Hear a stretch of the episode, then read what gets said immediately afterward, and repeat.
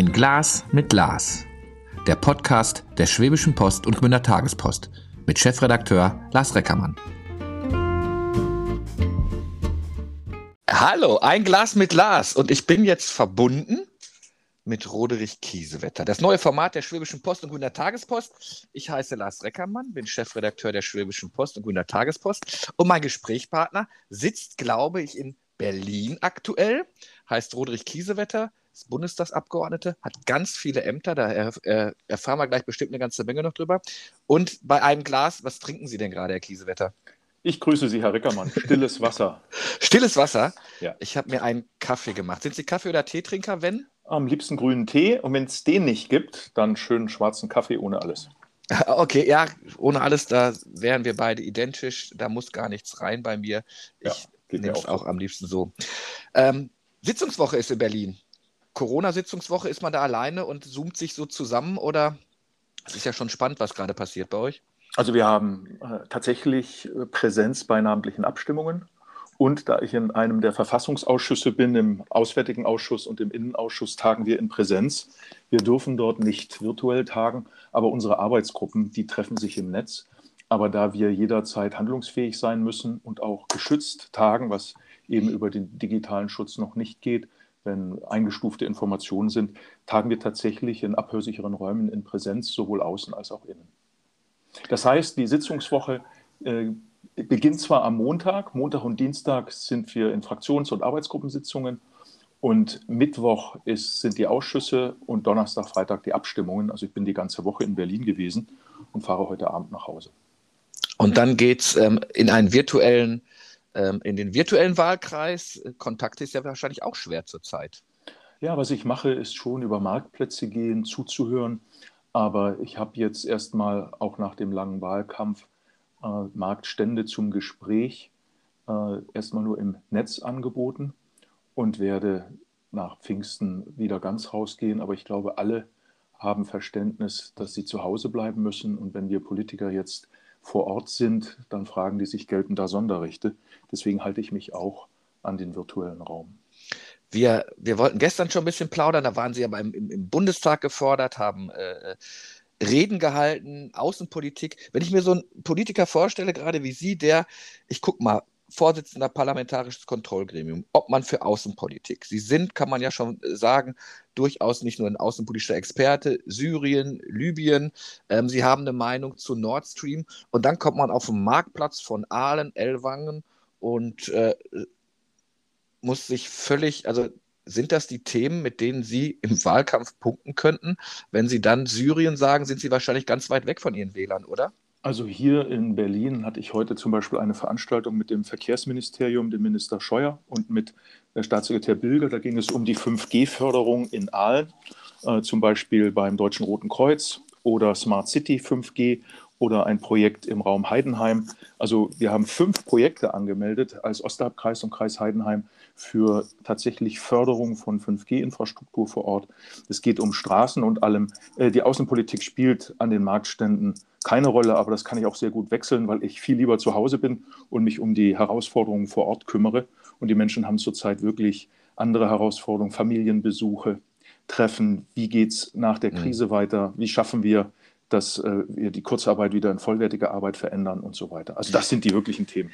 Gibt's denn, wirkt sowas denn bis in die Ostalb? Sie sind da ja nun Experte. Das heißt, spielt mich irgendwann Libyen oder Syrien jetzt für mich eine Rolle? Und wenn ich nicht nur auf die Flüchtlinge gehe, bei Nord Stream, kann ich mir das vorstellen? Auch da haben Sie ja durchaus eine Meinung. Ganz konkret, ich habe mich hier für die Landeserstaufnahmestelle seinerzeit in Ellwangen eingesetzt. Da waren plötzlich Afghanistan, Pakistan, Staaten wie Nigeria oder tatsächlich auch Syrien, Irak und Libyen vor Ort. Und da wir eine sehr exportorientierte Region sind, kümmern wir uns ja auch um die Gewinnung von Fachkräften. Deshalb die Europäische Ausbildungs- und Transferakademie in Ellwangen und vieles mehr. Also die Krisen sind hier angekommen und unsere Leute arbeiten ja meistens in exportorientierten Unternehmen oder in kleineren, mittleren Unternehmen, die für die großen Exportorientierten arbeiten. Da wissen alle, ohne Frieden ist alles nichts.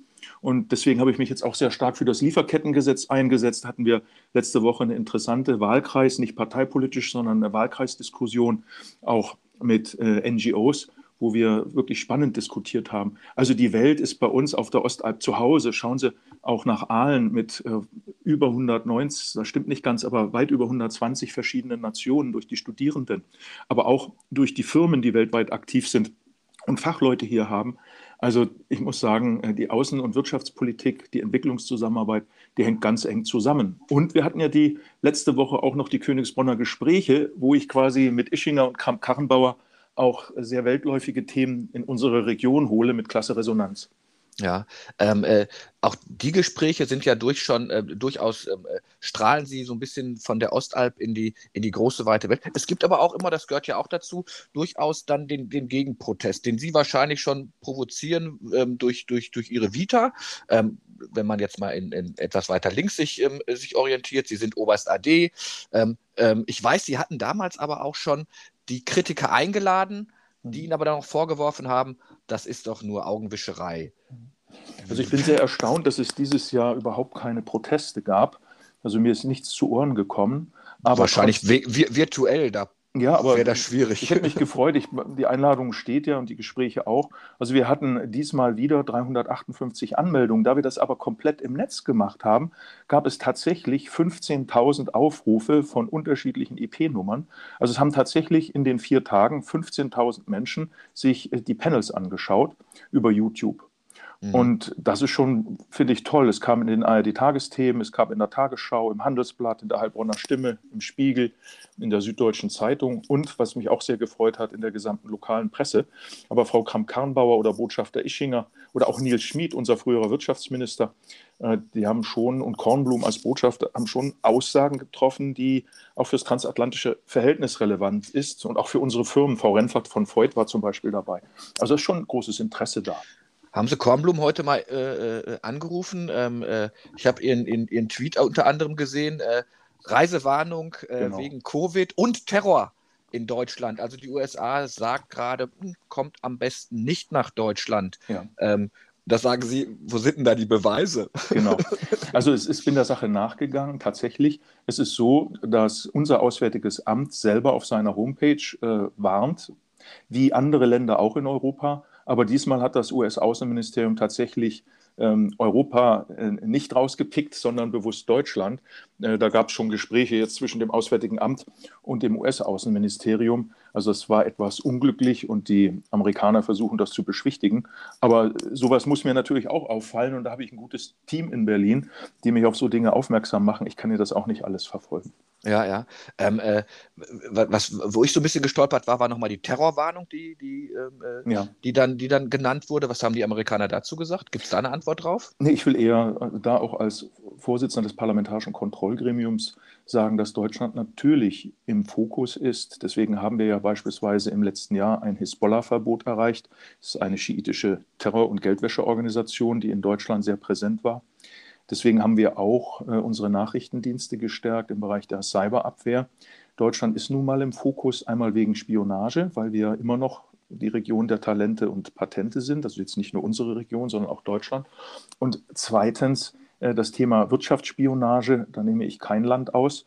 Und natürlich auch die ganze Frage Desinformation. Es sind wieder Bundestagsaccounts gehackt worden. Es sind Landtagsaccounts gehackt worden. Es sind über 30 Landtagsabgeordnete bundesweit, die Daten abgegriffen worden, im Bundestag 7. Und da kann natürlich auch sein, dass die ein oder andere vertrauliche Mail dabei war. Also wir müssen damit leben, aber deswegen investieren wir ja auch in unsere Sicherheit. Und deswegen fand ich es etwas misslich, dass die Amerikaner uns da auf den Fokus stellen. Es hat aber einen Hintergrund. Es liegt an Nord Stream 2. Die Amerikaner wollen, ich hatte die Woche 3 Reden und eine ging direkt um Nord Stream 2. Die Amerikaner wollen Nord Stream 2 verhindern, dass wir da einseitig aussteigen. Und durch das Vorgehen Russlands in der Ostukraine mit dem langsamen Töten von Nawalny, mit dem Tiergartenmord und vielem anderen in den letzten 2-3 Jahren, sehen wir natürlich, dass Russland doch leider auf Konfrontation anlegt. Und somit müssen wir schon aufmerksam sein, was fließen da für Daten ab. Aber deswegen lassen wir nichts abbrechen oder anbrennen. Der sächsische Ministerpräsident ist jetzt trotzdem nach Moskau gereist, aber Nord Stream 2 gehört, weil wir es nicht brauchen, beendet oder gestoppt. Das ist meine ganz klare Auffassung. Nord Stream 2 ist ein falsches Projekt. Ja, jetzt sind wir ziemlich weit. Es wird ziemlich teuer für den Steuerzahler. Ihr jüngster Vorschlag, korrigieren Sie mich, war entweder Moratorium oder zu Ende bauen und erstmal nichts durchjagen durch die Pipeline. Das Ei haben wir aber im Nest, ne? Ja, das ist ein politischer Fehler der Bundesregierung unter Schröder und der ersten Regierung Merkel gewesen, weil sie an der europäischen Energiepolitik vorbei eine nationale Energiepolitik mit Russland gemacht haben. Handel, Energie sind alles europapolitische Themen und eben nicht nationale. Und in Solidarität mit Schröder war die Kanzlerin da immer generös, aber es hat natürlich für viel Sorge in der Ukraine und im Baltikum gesorgt. Und das zu Ende bauen halte ich deswegen für sinnvoll, damit wir auch, ich sage mal, falls Kapazitäten benötigt werden, das haben, aber zugleich hätten wir dann auch ein Druckmittel. Ansonsten müssten wir, wenn wir es ganz stoppen, natürlich auch Strafe zahlen. Das wären etwa 800 Millionen Euro, den dann die Firmen der Bundesregierung anlasten werden. Aber viel entscheidender ist, dass wir auch hoffen müssen, dass Russland sich irgendwann beruhigt, dass es auch eine Phase nach Putin gibt. Und Russland gehört ins Europäische Haus. Und da müssen wir halt alles tun, dass wir uns hier nicht auf Nebenkriegsschauplätze begeben. Wir bezahlen, wäre ja auch ich mit meinen Steuern, richtig? So ist es. So ist es. Und Nord Stream 2 war von vornherein verfehlt, weil es nicht mit der europäischen Energiepolitik abgestimmt war und weil es verfehlt ist. Sie wissen, ich habe einen Lehrstuhl für erneuerbare Energien gegründet mit 97 Studierenden in Aalen. Ich bin ein ganz starker Fan von Erneuerbaren. Und wir brauchen deutlich mehr Erneuerbare, um den Strom zu produzieren, den wir brauchen, um Wasserstoff herzustellen, die Elektromobilität voranzutreiben. Und da ist so eine gasorientierte Geschichte schlichtweg falsch. Die kann man zur Not als Rückversicherung machen, aber die haben wir ja schon durch Nord Stream 1, das nicht mal ausgelastet ist. Und da hätte ich mir schon auch von der Bundesregierung, nicht nur von uns Abgeordneten wie Norbert Röttgen, Wadefuhl oder ich, hätte ich mir auch von unserer Bundesregierung ein Einlenken gewünscht, die eben gesagt haben, ja, Nord Stream 2 ist ja noch, brauchen wir eigentlich nicht, weil Nord Stream 1 noch nicht mal ausgenutzt ist. Also hier müssen wir uns ehrlich machen und lieber früher beenden und stärker in die Erneuerbaren investieren, als zu lange zweigleisig fahren. EEG, Nord Stream 2, ich höre so ein bisschen auch so grüne Politik daraus. Pizza Connection, ich weiß gar nicht, ob unsere Hörerinnen und Hörer damit sowas anfangen können. Sie zählen zu dieser Pizza Connection. Wollen Sie uns einmal kurz erklären, wie dieser Begriff zustande gekommen ist und was er bedeutet? Also für mich ist das Leitthema Nachhaltigkeit und auch das christliche Menschenbild im Sinne Umgang mit der Schöpfung, Bewahrung der Schöpfung. In den 90er Jahren, und zwar beginnend 1990, 91, Bundestag, vereintes Parlament, gab es erste Annäherungsversuche junger, damaliger CDU-Politiker wie Altmaier an Özdemir. Und damals traf man sich immer in einer Pizzeria und das hat man ausgeweitet. Und ich bin seit einigen Jahren dabei. Ich war ja selbst 1981, 82 als junger Union-Ortsvorsitzender von Ellwangen bei der Gründung der Grünen in Ellwangen dabei und fand es sehr nett, als sie mich zum 30-jährigen Jubiläum seiner Zeit einluden nach Ellwangen. Das fand ich stark, ja, weil ich damals als JU-Ortsvorsitzender reingeschrieben habe. Also für mich geht es um die Themen Nachhaltigkeit, Bewahrung der Schöpfung. Und natürlich müssen wir das als Union auch mit der Frage der Wettbewerbsfähigkeit und Bezahlbarkeit verknüpfen. Aber da gibt es sehr viele Berührungspunkte. Und deswegen habe ich mich auch sehr gefreut, dass ich in die Pizza Connection aufgenommen wurde. Also ein Treffen von CDU und Grünen-Politikern, die sich austauschen, ein Meinungsaustausch. Werden Sie jetzt Außenminister unter Kanzlerin Baerbock oder? Also ich muss erst mal fragen, ob ich sowas will. Ja. Und zweitens wird das sicherlich, wenn es so kommen sollte, der Spitzenkandidat sein. Aber für mich ist jetzt nicht die Frage, welche Koalition wir haben, sondern dass die Parteien einen fairen und sehr klaren Wahlkampf machen. Unsere Leute sind es leid, mit Personalquerelen und Diskussionen, wer vielleicht besser ankommt oder wer bessere Umfragewerte hat. Die da Leute war wollen ja selber aus der Pandemie. Schuld, oder? Da war eine Partei besonders schuld und da gehören auch zwei dazu. Natürlich, Söder frotzelt ja jetzt noch, dass er der Kanzler der Herzen gewesen wäre. Ich sage erstmal nur Kandidatur.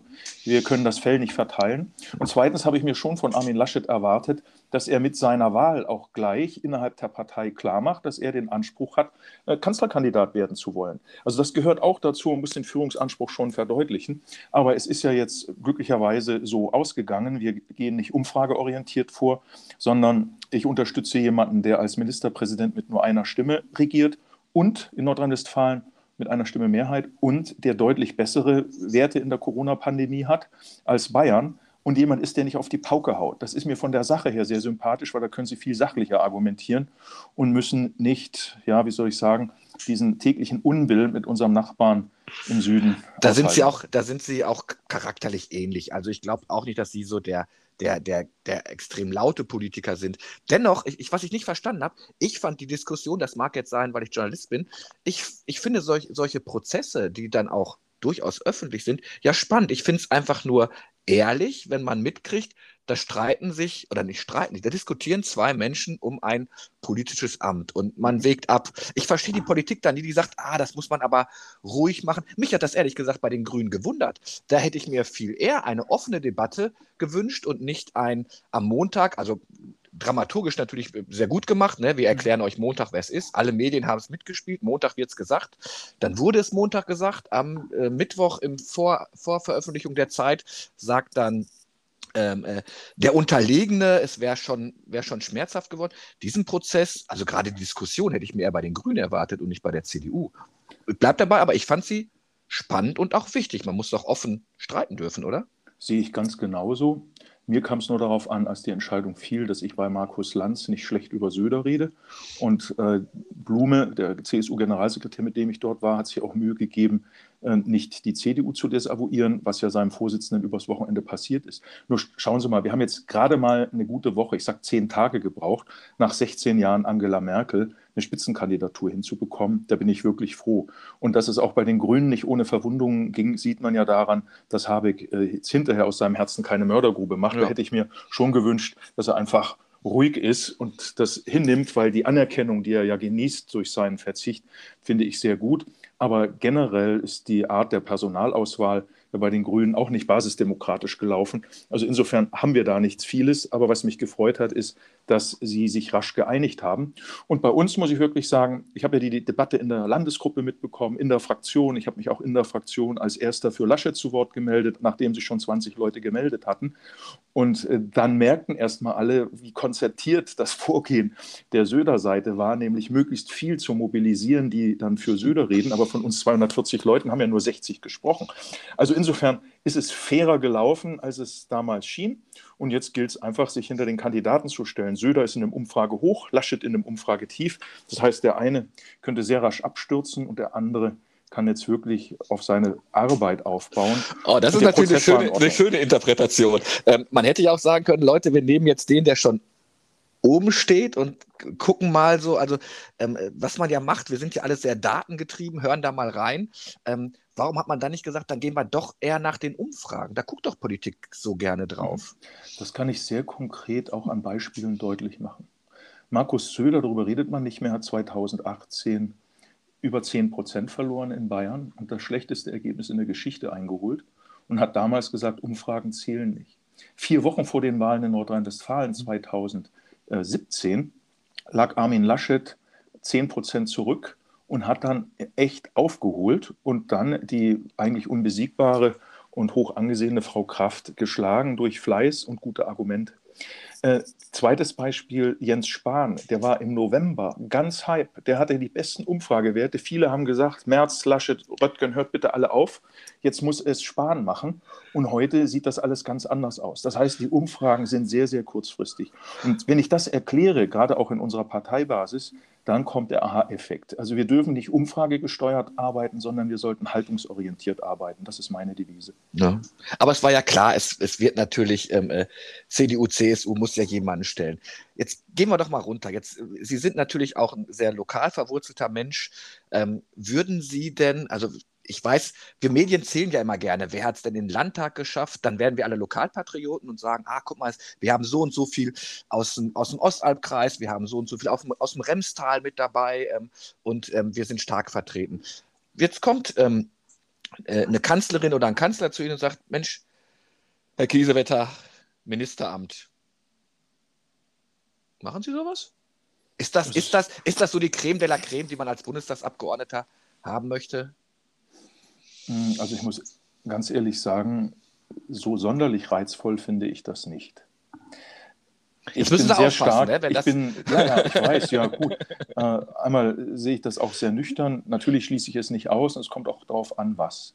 Wenn es meinen Fähigkeiten entspricht und auch meiner inneren Haltung gerne, aber nicht um jeden Preis. Und Sie werden überrascht sein, dass mich beispielsweise ganz besonders die Entwicklungspolitik interessiert, die Forschungspolitik interessiert und in gewisser Weise natürlich auch Außen- und Verteidigung.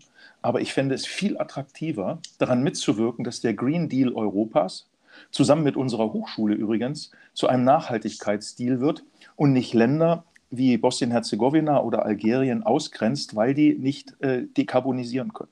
Für mich ist Entwicklungspolitik Wirtschafts- und Friedenspolitik. Davon wäre ich also hoch angetan. Deswegen setze ich mich auch so engagiert für ein vernünftiges Lieferkettengesetz ein. Also mein Politikprofessor hat damals schon gesagt, das wichtigste Amt in der Bundesregierung ist das Entwicklungsministerium. Ach. Und ja, und ich habe mein Magister in Politik 1996 gemacht, weil er damals schon wusste, wie wichtig eine vernünftige Politik ist im Rahmen von Migration, also von Flüchtlingsbewegungen. Ja, und regte sich damals schon auf, ich werde es nie vergessen, liebe Grüße an Professor Meyer der Universität Münster, also ja, ich weiß gar nicht, wie es ihm heute geht, gesagt hat, passt darauf auf, denn das ist das zentrale Amt. Jetzt gehen wir mal eine Nummer kleiner, also man muss präsent sein. Als Politiker müssen Sie präsent sein. Lanz, genau. Sie sind auf Instagram, ich finde Sie überall. Das müssen Sie mir jetzt erlauben. Und schafft es die CDU echt nicht, einen Bürgermeisterkandidaten in Aalen aufzustellen? Wir können gerne darüber reden. Die CDU hat ja jemanden aufgestellt. Oh, ouch, aber sie hat ja sogar einstimmig, aber sie hat dann zurückgezogen. Ich habe das bedauert, das weiß sie auch, aber das muss sie selbst entscheiden. Und ich denke, dass wir haben ja noch etwas Zeit, dass wir gute Angebote machen werden. Aber das ist wirklich Sache des Stadtverbandes und der Fraktion. Und das Ganze fiel ja nicht vom Himmel. Das deutete sich ja eine Weile vorher an. Und ich sage halt als Kreisvorsitzender, dass man immer mit weitem Blick anpacken muss. Aber komm, die CDU braucht einen, der ein bisschen bekannt ist, oder es wird ein kleiner Shootingstar. Es hat ein bisschen wehgetan, eine Kollegin erst auf Schild zu heben. Und ob sie dann selbst aus eigenen Stücken ist, würde ich mal so dahingestellt lassen. Aber der Rückzug war ja auch, also PR-mäßig war es ein Desaster, oder? Mal ehrlich. Naja, also man muss auch Widerspruch und kritische Fragen aushalten. Mhm. Und in der Politik ist es ein sehr, sehr hartes Geschäft, nicht nur mit Blick auf die Medien oder die Kolleginnen und Kollegen, sondern sie müssen sich täglich hinterfragen, welche Fehler habe ich gemacht, wo muss ich nach vorne schauen, was kann ich besser machen und natürlich auch positiv rangehen und sagen, so, welche Projekte bewege ich heute und wo kann Widerstand sein. Und eine Kandidatur ist erstmal ganz viel harte Arbeit im Vorfeld und Sie wissen selbst, dass es von unterschiedlichen Richtungen Ansprachen an die eine Kandidatin gab, von anderen sogar zuerst. Und das ist eben auch der Punkt, wie man es geschickt miteinander macht. Da wünsche ich mir ein stärkeres Miteinander und ich glaube, dass alle Seiten sehr viel davon gelernt haben. Gibt es einen Kandidaten, eine Kandidatin der CDU? Es wird sicherlich jemanden geben. Bin da sehr zuversichtlich. Aber ist nicht mein Schwerpunkt, aber ich bin sehr zuversichtlich. Und Roderich Kiesewetter würde das nicht machen? Sie, das ist eine sehr gute Frage. Als JU-Vorsitzender von Ellwangen habe ich einen Stadtjugendring gegründet, 1980, 81.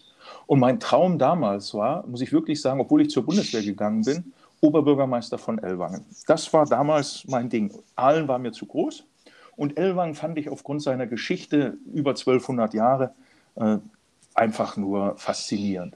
Und dann ist es eben anders gekommen. Aber ich war in meiner ganzen Laufbahn, ich hatte ja 14 verschiedene Stationen und zwei Stationen im Ausland und drei Auslandsverwendungen, also Auslandseinsätze. Ich war immer kommunalpolitisch verankert. Ich war mal 7 Jahre lang, ich pendelte zwar, wo ich 2 Jahre Kommandeur war, im Hunsrück, war ich 7 Jahre lang kooptiertes Mitglied im Gemeinderat meiner Gemeinde, wo ich wohnte, in Grimburg.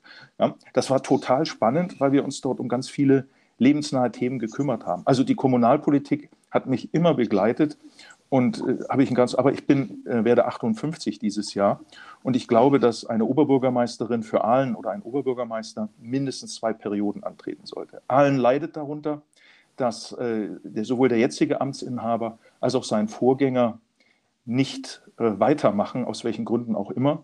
Das finde ich sehr schade. Gerade das OB-Amt braucht Kontinuität. Naja, sie dürften zwei trotzdem machen. Sie werden dann, hätten dann zwar das Kretschmann-Alter, aber... Ja, ich glaube, dass, also mein Credo ist, das mache ich auch als Kreisvorsitzender, ich verjünge, wo es geht. Wir haben einen relativ jungen Kreisvorstand. Wir haben viele junge Kandidatinnen, insbesondere Kandidatinnen, ausgewählt für die Kommunalwahl. Viele sind nicht gewählt worden, aber es ist ein ermutigendes Zeichen, dass ein hohes Interesse da ist. Ich sehe mich als jemand, der Brücken zur jüngeren Generation baut und auch andere ermutigt. Deswegen glaube ich auch, dass wir jüngere Kandidaten bekommen werden für Aalen, und ich wünsche es Aalen auch. Sie sagen, wir haben ja noch ein bisschen Zeit. Wie viel Zeit würden Sie denn geben? Ich finde, so viel Zeit ist gar nicht mehr. Ne? Die Bewerbungsfrist ist auf. Wenn es jetzt nicht der Bekannte ist? Nein. Also schauen Sie mal, wie das vor 8 Jahren lief. Da war das ganz kurz vor Anmeldeschluss und das war ein Startzielsieg.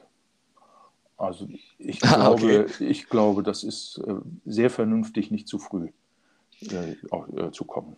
Ja, ja.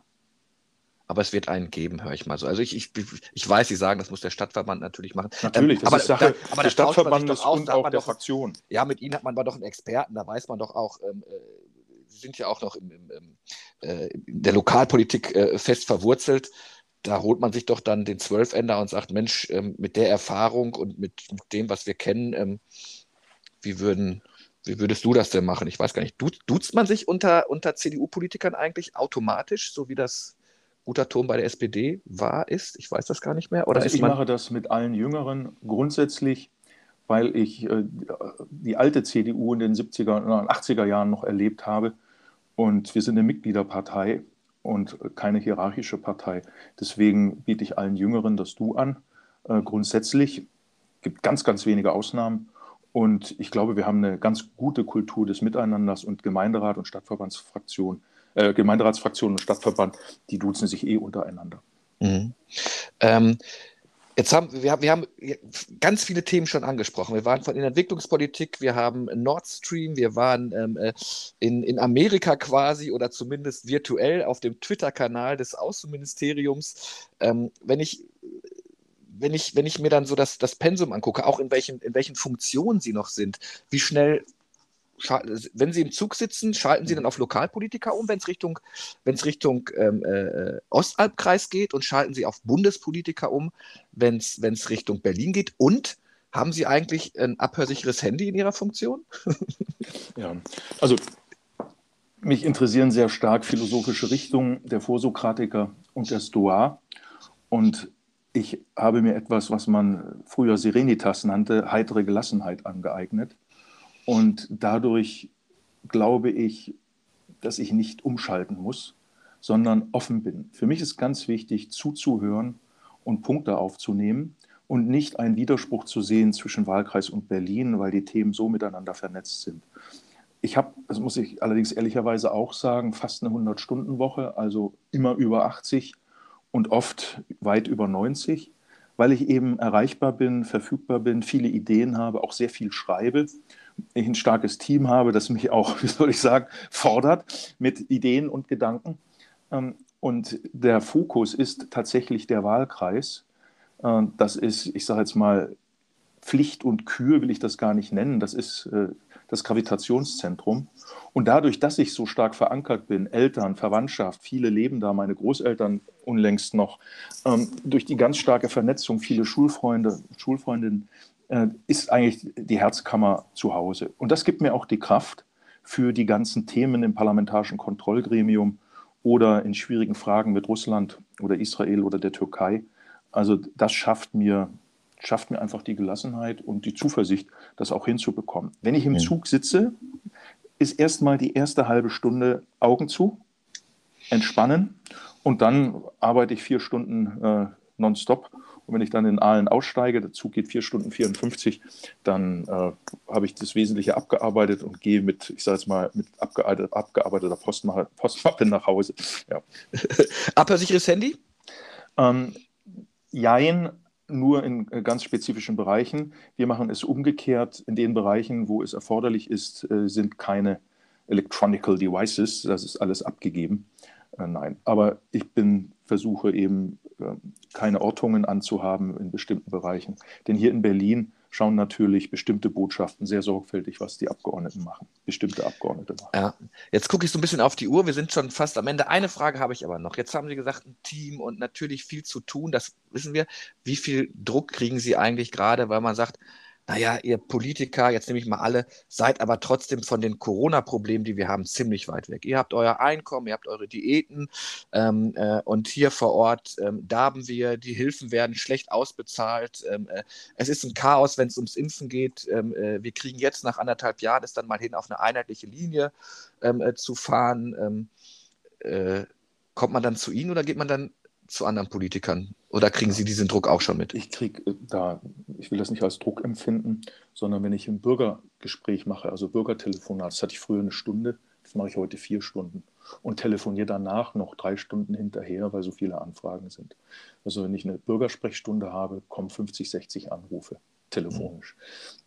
Meistens auch mehr, wo ich dann nachhalten muss. Ich habe die letzten 3 Wochen, jetzt müsste ich mein Büro fragen, aber knapp 1100 Mails erhalten, von denen 458 oder 485, lassen wir es mal bei 458, unmittelbar mit Covid und anderem zusammenhingen, die ich beantwortet habe oder wo ich viele Telefonate gemacht habe. Ich bin letztes Wochenende nicht nur wegen Königsbronner Gesprächen hier geblieben, sondern habe über 60 Telefonate gemacht an dem Wochenende zu verträglichen Zeiten, um die ganzen Anfragen abzuarbeiten. Also jeder, der sich an mich wendet, kriegt eine Antwort und ich versuche auch immer das persönliche Gespräch. Und dadurch merke ich, wie tief gekränkt, verletzt viele Menschen sind.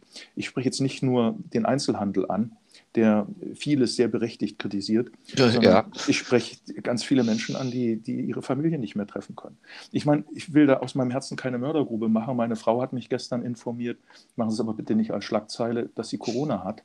Und das bedeutet, sie ist jetzt bis 6. Mai zu Hause gebunden und ich werde ab morgen dann für sie einkaufen, alles bringen, machen, erledigen, weil sie das Haus nicht verlassen darf. Ja. Das heißt, das sind eben auch Dinge, wo ich schon nachempfinde, was es dann heißt, wenn man die Verwandten nicht mehr sehen kann, wenn die Verwandten auch in Pflege und anderes sind. Also ich versuche halt zuzuhören und da zu sein und nicht mit, sage ich mal, lockeren Sprüchen Zuversicht zu verbreiten, das funktioniert nicht mehr. Da hilft die Pizza Connection auch nicht. Spahn ist da ja auch drin, aber so nach dem Motto, Mensch Jens, lass doch mal ein paar Impfdosen mehr in den Ostalbkreis rüberwachsen. Nee, dafür ist ja nicht der Bund zuständig, sondern es sind die Bundesländer. Und deswegen habe ich diese Woche mich sehr massiv dafür eingesetzt, dass der Föderalismus wenigstens etwas eingeschränkt wird. Wenn wir etwas gelernt haben aus der Corona-Pandemie, so ist es, dass der Föderalismus nicht hilft. Baden-Württemberg ist leider ganz weit hinten in der Impfstoffversorgung durch bestimmte Entscheidungen im Sozialministerium. Kein Wahlkampf, keine Parteipolitik. Und andere Regionen haben das dem Innenministerium überlassen und die ganzen Blaulichtorganisationen aktiviert. Ganz schweres Thema. Deswegen glaube ich, ist es viel wichtiger, mit Testen zu arbeiten, ganz schnell Tests zu beschaffen, wie Richard Arnold es macht, wie es jetzt auch in Aalen anfängt und auch Ellwangen. Also mit Tests das Thema leisten und dann Tagespässe auszugeben für Click und Collect. Oder die anderen Möglichkeiten, Click und Meet. Aber ich will auch eine zuversichtliche Botschaft am Ende senden. Wir werden im Juni fast 60 Millionen Impfdosen in Deutschland haben. Es sind bereits über 20% geimpft. Und ich bin sehr zuversichtlich, dass im Monat Juli, bis zu 2/3 unserer Bevölkerung geimpft sein wird. Und dann geht auch das Leben wieder los. Herr Kiesewetter, vielen Dank. Mein Glas ist leer. Ihr Wasser wurde hoffentlich nachgeschenkt. Und ist auch leer. Nein, auch wir waren leer. Wir waren unter uns. Ich danke für diese informative halbe Stunde. Wünsche Ihrer Frau alles Gute, einen milden Verlauf. Das ist ja dann was man noch wünschen sollte. Ihnen eine ruhige, zumindest die erste halbe Stunde, habe ich gelernt, entspannte Heimfahrt. Ja. Vielleicht wünsche ich Ihnen dann noch das Entwicklungsministerium unter Baerbock. Mal gucken, ob man das klappt. Aber ich glaube, die Grünen werden es Ihnen wahrscheinlich nicht geben. Ich bin gerne hier. Also, ich habe den Anspruch, gerne hier zu bleiben. Das ist das Gute. Alles klar. Liebe Grüße und vielen Dank für das Gespräch. Ja, danke. Super Idee. Ja. Danke. Tschüss. Tschüss, schönes Wochenende. Ja. Tschüss.